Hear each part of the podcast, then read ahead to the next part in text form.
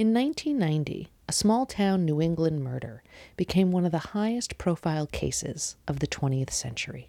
Captivated, The Trials of Pamela Smart is a feature documentary that takes a new look at the case and reveals the deeper story behind the first fully televised trial in the United States. Jeremiah Zagar is the film's director. Here's Jeremiah. Stan Brooks. I love Stan Brooks. Stan Brooks has made some incredible television movies, um, and uh, so this is Stan Brooks talking about the um, the competitive nature of television filmmaking at the time. Wonderful, wonderful character.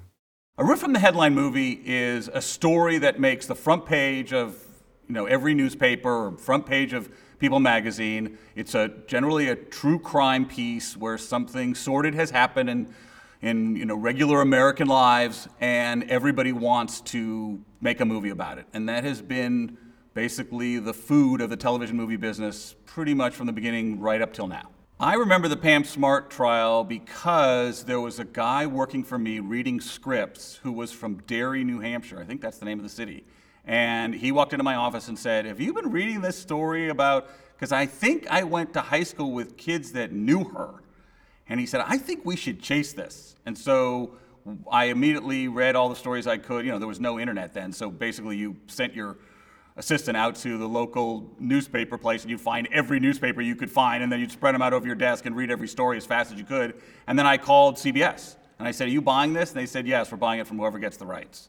So either get the cop or get her or get the family or get the victim, but get some rights and come back. And so the kid that worked for me, Tim Thompson from New Hampshire, said, I'll get on a plane because I know the, ne- the, the neighborhood. So he went for us, it was, you know, we had to find out if somebody else was going to do it because I think this is about two years before Amy Fisher. So there were multiple movies getting made at the time. We knew about networks sort of racing to development, where if CBS was making it, NBC would see if they could make it faster, or ABC would see if they could get it on the air faster. In the television movie business, you have to have a way in for the audience. And so if it feels larger than life, or it doesn't feel like something you can relate to, like somebody next door, then it doesn't work. And so what made Pamela Smart so appealing was it was sort of the everyday family. They were had the same kind of struggles and needs and desires. She wanted to, to be a little bit better and more famous and and she had an affair outside her marriage and she was frustrated in the life that she had and she wanted to change it. And that's an an ideal that everybody can understand. No one's going to then lead to violence, but her desire to have a better life is something everybody could understand. At the time of this case, we knew that the television movie was at its peak, and we all thought it was going to go on forever. And we didn't see what was coming.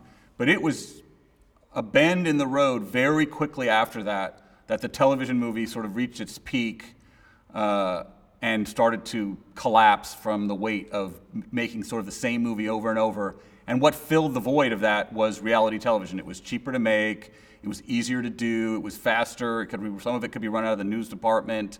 And so, what went from four movie nights, two on CBS, one on NBC, one on ABC, three on Sunday night, within a matter of five or six years, towards the end of the 90s, they all disappeared. And, uh, and I think reality is what came in and took up the space that had been the television movie now available digitally on iTunes and Amazon and on disc wherever DVDs are sold.